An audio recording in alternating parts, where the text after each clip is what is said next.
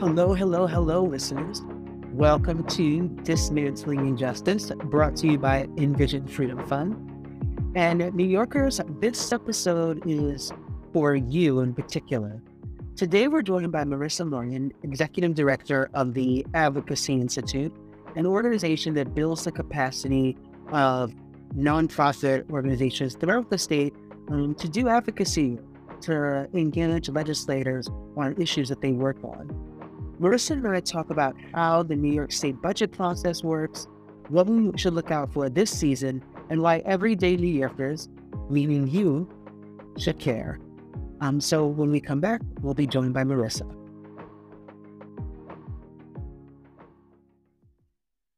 Great. So again, today we're joined by Marissa Martin from the Advocacy Institute, where she serves as executive director.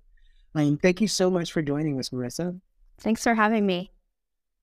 Um, well, to start us off, can you just tell us a bit about yourself and the work of the Advocacy Institute? Yeah, absolutely. Um, so at the Advocacy Institute, uh, our mission is really to support social justice organizations uh, in order for them to build the advocacy skills, knowledge, and power uh, they need to shape government policy for a more just and equitable New York. Um, and the, the Advocacy Institute was really born out of the understanding that our government structures were intentionally not created equitably, um, especially for the New York we have today. Um, you know, thinking about immigrant communities, BIPOC communities. Um, so the Advocacy Institute really wanted to demystify those government structures so that they're easier to access and engage with.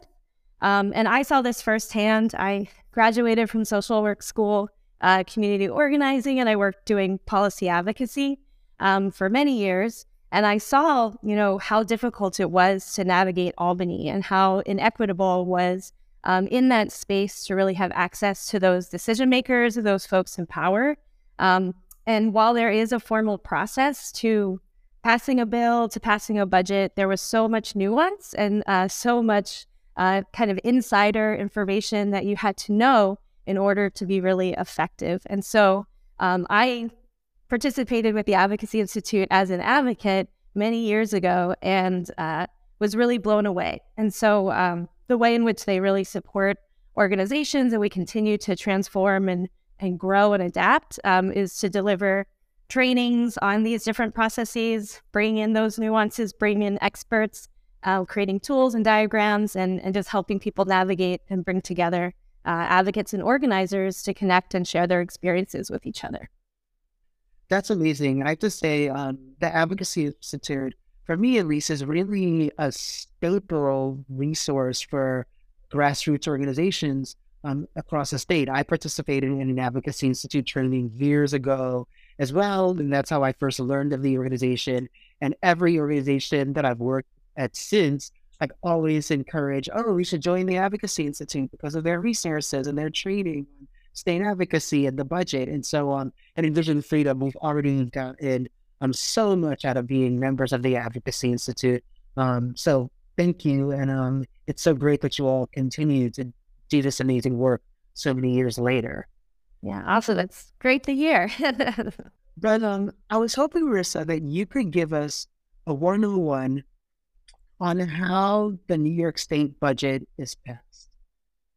Yeah, absolutely. And um, I will start by saying that we do like hour and a half webinars and you know two hour sessions on uh, the state budget process. So I'll try to make it as high level uh, as possible and encourage folks to reach out to us if they have deeper questions. Um, but the first and foremost, what we say at all of our trainings is we ground in the timeline, and so really um, understanding that formal process and understanding sort of when decisions are made. And so in New York State, um, our state legislature is actually part time officially. So their session uh, only goes from January till June. And the state budget has to pass by April 1st. And so that's a really tight window of three months uh, for advocates to really be engaging.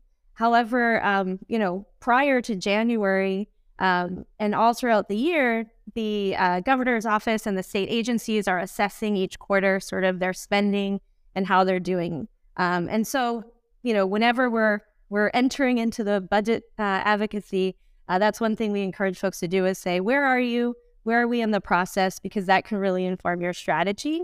Um, and so then uh, when we start off in January, the the first big big thing that comes out is the governor releases their executive budget. Uh, so Governor Hochul released it uh, in January. It's a two hundred twenty-seven billion dollar budget, um, and you know, thinking about that, that's a huge amount, and it's uh, because there's a financial component to every government action, right? Every policy we have, um, and when that budget comes out, you know, folks scramble, the legislature, the uh, advocates to really look at what's in that budget because this shows us the governor's priorities, right? And so it's so important for us to pay attention to this because as New Yorkers, uh, when we look at the budget, we can see are the issues we care about included in this budget, right? Are there are the recommendations that the governor is making uh, what we think are good solutions, equitable solutions for our communities, or are they not enough?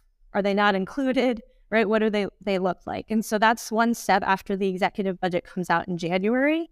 Um, and then it's sort of three months of massive negotiations. And so once that comes out, there's going to be budget hearings that happen.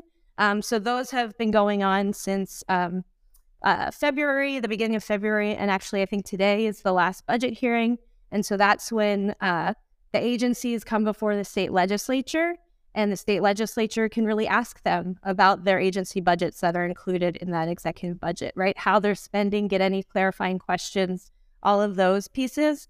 Um, and it's also a place for advocates where they can engage, right? You can work with your uh, legislative partners to testify, to share what your community thinks of a certain policy, make your recommendations if something wasn't included.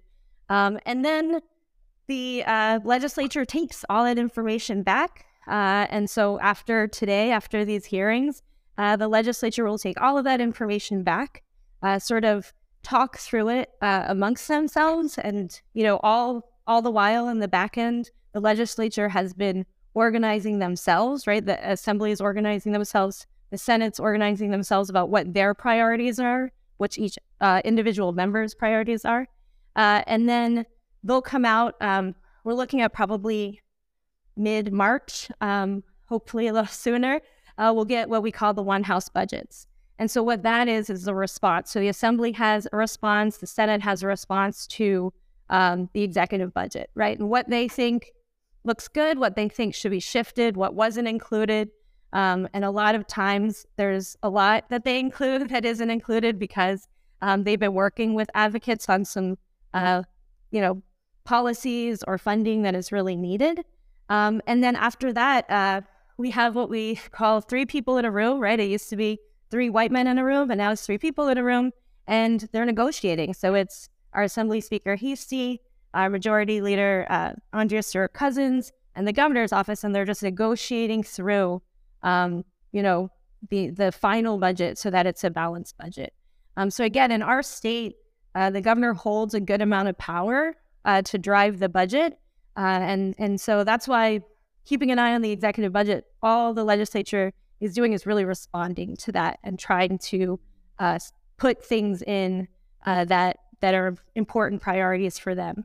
And so as that's going along, meanwhile, advocates are in Albany all the time, every session day, holding rallies, holding lobby days, you know, having meetings with legislators, um, and and just really trying to make sure that uh, they're front and center and their priorities are um, recognized by the legislature, by the governor's office, um, and will hopefully be included. That was such a great breakdown um, of the budget process and why it's important. Um, one thing that used to confuse me, and that I'm sure confuses a lot of people, is that oftentimes substantive legislation is passed during the budget process. So, for example, one of the initiatives that we follow here at Envision Freedom Fund and that we work on and advocate around is bail reform. And Governor in Governor Hochul's budget, um, she proposes making amendments um, that would further roll back bail reform. And so I'm just wondering, because um, a lot of our listeners might be confused about what does bail reform have to do with the budget? Um, the budget has to do with things like education and services? What bail reform? What about what's that about? What's the spending involved there?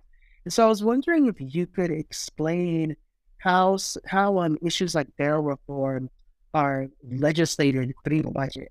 Yeah, absolutely. So I think um, one place to really ground in is that our uh, the the budget as it passes is the biggest piece of legislation that our state legislature passes, that our government passes. Um, so our our budget is a bill, um, it, it, it, or it's an omnibus bill. It's made up of many different bills, and so one of them is uh, called Article Seven, and that's where that um, policy language comes into that legislation. Um, and I would say, for folks who are saying, you know, what does that have to do with the budget? Um, as I started off with with the process, every government action, every policy that happens um, in the state costs something, right? And and and and so that is included in our state's budget. And so, um, absolutely, issues like bail reform uh, education, healthcare, MTA, all of these things uh, impacts the budget, right? And um, it's one thing to just have a number attached to a policy, but it's another to have that legislation that lays out a framework of how this funding, you know, and ha- how, how this policy should go that's going to be funded. And so what we see a lot is um, because of this Article 7 and because of how uh, a lot of legislation can be passed in the in the budget. Um, many campaigns, many advocates come together and they try to get in the budget. If they can't get it in the budget, um, they have a few months left to to push it after. Um, and so, you know, I, I would just say that the the policies are so tightly connected. Um, and so, if you have a big ticket item, uh, something that you know is going to cost a lot, you want to be able to negotiate that so you have the amount of money and the the legislation language together for it to be passing. Um, I will just also take a step back that when um, Hochul was elected, she actually at the end of last year vetoed a ton of bills. Um, and she said, you know, I don't think these bills should go through the budget process. And that was just something she said at the end of the year. So I know folks are keeping an eye on that um, to see what is how much legislation is going to be in the budget, right? And is she going to push some of that legislation out of the budget process? And the reason why um, I feel like we pay a lot of attention to that is because historically, um, the executive office and the governor has a lot of say being the driver of the budget, they have a lot of say as to um, how much policy we can really pass and, and sort of the ways uh, we as advocates can pass it. Um, in the past, when our state Senate had the in- Independent Democratic Caucus, the only way you could pass any sort of progressive legislation was through the budget. And the reason for that is um, you have this tension that we don't want to not pass the budget because then our government kind of comes to a standstill, right? Because this this budget includes paying state workers, right? Paying folks who are doing their jobs uh, for our state agencies. And so if the budget doesn't pass, um, that that becomes an issue. Uh, and so it was a way you could sort of negotiate and make sure that there were some things passing. Um, and then after the Senate majority became Democratic, they uh, we saw more and more, uh, especially in 2019, there were larger pieces of legislation that were able to pass outside of the budget. So, like the Green Light campaign, uh, some of the climate justice bills, like they were able to pass after uh, the budget. Truly fascinating. Um, I guess you know, like I've heard this thing. You know, I've, I've heard the statement budgets are political documents, and that's very much the case here in New York. Um, and so, you know, when it comes to this year's fiscal budget, um, what should we be looking out for? Yeah, absolutely. Um, you know, I think that there's a lot, a ton to be looking out for. Um, top level, I would say we have just been through a decade of Cuomo budgets, right? And um, when Kathy Hochul stepped in, she stepped in knowing that she had an election coming up right? So for the last budget, she was making decisions with in an upcoming election, which uh, you know they they do have an impact uh, when elections are coming. And so this is her first budget with no upcoming election, and really a place for her to establish herself. So this will give us an understanding of what budgets may be in the future, depending on how, she, like, what the decisions that she makes, what she, you know, how she negotiates with the assembly and the Senate. That's really important, right? I, I see a ton of articles about how Hochul and and uh, Mayor Adams are on the same page about a lot. Uh, I don't see as many articles about Hochul being on the same page with the Senate and the Assembly, you know, and so I think that's one thing high level for us to keep an eye on, and that, and then I would say definitely checking out the House budgets, um, the one House budgets, because then we'll see uh, what are the priorities of the legislature and how closely aligned they are with the executive, right? Because that will really show us how much there is to be negotiating. If you have a campaign and it's not in either of the one house budgets, it's going to be really hard. And it's not in the executive budget, it's going to be really hard to push that through. Um, so that's something to keep an eye on. And then um, a lot of her budget pro- uh, proposals were broad and didn't have a lot of details. Um, and so definitely digging into those details. And finally, I would say keeping an eye on just like the impact of the relationship between local budgets and the state budget because there were several proposals like the Medicaid proposals, uh, the MTA proposals that actually put a lot more burden on localities than they have in the past. And so um, seeing how that is actually going to impact your local budgets as well um, once the, the state budget um, wraps up. And I know I said finally, but actually, the other element that I've heard of a lot of people just keeping an eye on is just the dynamics, the political dynamics between the legislature and the executive office with the possible fallout from the LaSalle vote. Um, but just seeing what pieces, you know, what legislation might be able to pass in the budget and after the budget, who those sponsors are versus who were the folks who sat on the Senate committee um, and voted against LaSalle. And so uh, definitely, it is the budget is essential for New York to keep going, and um, it is definitely a moral document to show what we care about, but also a political document, as you said, um, because a lot of those relationships and things uh, come into play. Wow, um, you know, I, I I just appreciate just like how you've emphasized the importance of the budget process and um, everything that can be done within the budget. Um, a lot of our listeners, I'm sure, start paying attention to the legislative session in June when it's coming to a close and all the major high profile bills start getting attention. But a lot of those bills are being worked on now as well. Um, and so I'd love to hear, um, and I just have two more questions for you. If you have any insights on this, on how can listeners weigh in on New York's budget and then, of course, how can they learn more about your work at the Advocacy Institute? Yeah, absolutely. Um, you know, folks listening can definitely uh, weigh in by starting to build relationships with organizations and coalitions who are working on the issues they care about.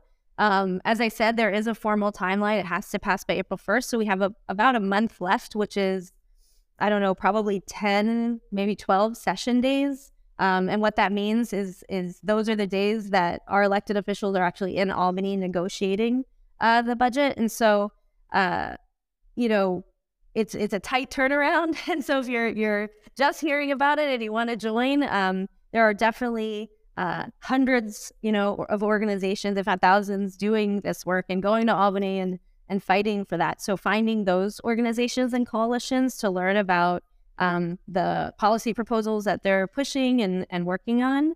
Um, and then again, legislation is slow. I think that is also a reason why um, folks really don't want to follow it a lot because um, I know pieces of legislation that took 10 years to pass. Like it's it's the long game, right? It's it's tough and it's uh, there's nitty gritty in the in the details, and so um, you can get involved now to then be super equipped to better understand the process for next year because it's going to come. And so we always encourage folks uh, to know that um, even though our, our legislators are in session January to June, uh, we are doing advocacy year round, right? As soon as the session ends, we're thinking about the next year. We're thinking about what worked, what didn't work, uh, who's got, who were our champions, who weren't, uh, who's going to sponsor the bill, all of that. And so um, folks can really get involved right from the start, right to to be engaging in advocacy wherever um, wherever they enter in. And I would also say talk to your local legislators about what you care about. I think um, we have a lot of uh, state folks, state legislators that they want to hear from your communities, right? They want to hear from you. Um, and historically, again, as our government structures were created, they feel sort of out of um, out of reach. Like we're not allowed to talk to them. Um, and I think there are a lot more legislators that are doing more um, proactive outreach to let folks know, you know, their office hours or whatever. So I would encourage people to meet your local uh, legislators, figure out what they care about, does it align with what you care about, and share what you care about with them. Um, and uh, how you can find more information about the Advocacy Institute, check out our website. Um, we have a list serve that comes out every week where we sort of source uh, a lot of different uh, articles that are happening all across the state. Um, localities because uh, we are a statewide organization and we have a membership of 70 organizations. Um, and so you can see sort of actions that are happening with our members. For those who really want to dig more into numbers and things on the budget, uh, there's places like Citizens Budget Commission, Fiscal Policy Institute, the New York State Comptroller's website that really kind of has reports and memos and breakdowns of the actual numbers um, that can be helpful if you have an issue that you care about. But yes, follow us on social media as well. Advocacy Institute. We're Hello Advocacy. We're just always looking to support more uh, folks who are doing this work and who want to get engaged because we do believe that if we uh, can get more people engaged in government, we can hold our elected officials accountable. Marissa, this was great. It was so informative. I tried. I tried hard. I I do. Um, if if I'm able, could I just also plug um, I realize we have a training that's coming up on March 16th that is on the New York State Who's Who. So if you are interested in learning, like who are the key players, you know, who are these names that have um, been stated here, definitely check our website out and you can register there. Yeah, actually, I remember I participated in that training as well years ago. And that was probably one of the most helpful trainings ever because there are all of these names and you just sort of don't know you see, you don't know who's at what committee, what power they have, um, what pers- how they're able to persuade the governor or not. And so um, I definitely encourage um, folks to attend that training. Um, Marissa, thank you so much for joining us. This was great. Thank you for having me. Thanks again for joining us. Dismantling Injustice is brought to you by Envision Freedom Fund an organization that works to transform the immigration and criminal legal systems while meeting the critical needs of individuals impacted by these systems daily. To learn more about our work and donate, visit us at envisionfreedom.org. That's envisionfreedom.org. Dismantling Injustice was created by Sali Israel. Our executive producer is Abigail Wolf. This podcast is produced and engineered by Yasi Solutions and hosted by Carl Hammett Lipscomb. That's me. Special thanks to the team at Envision Freedom for being amazing. Until we're all free, peace out.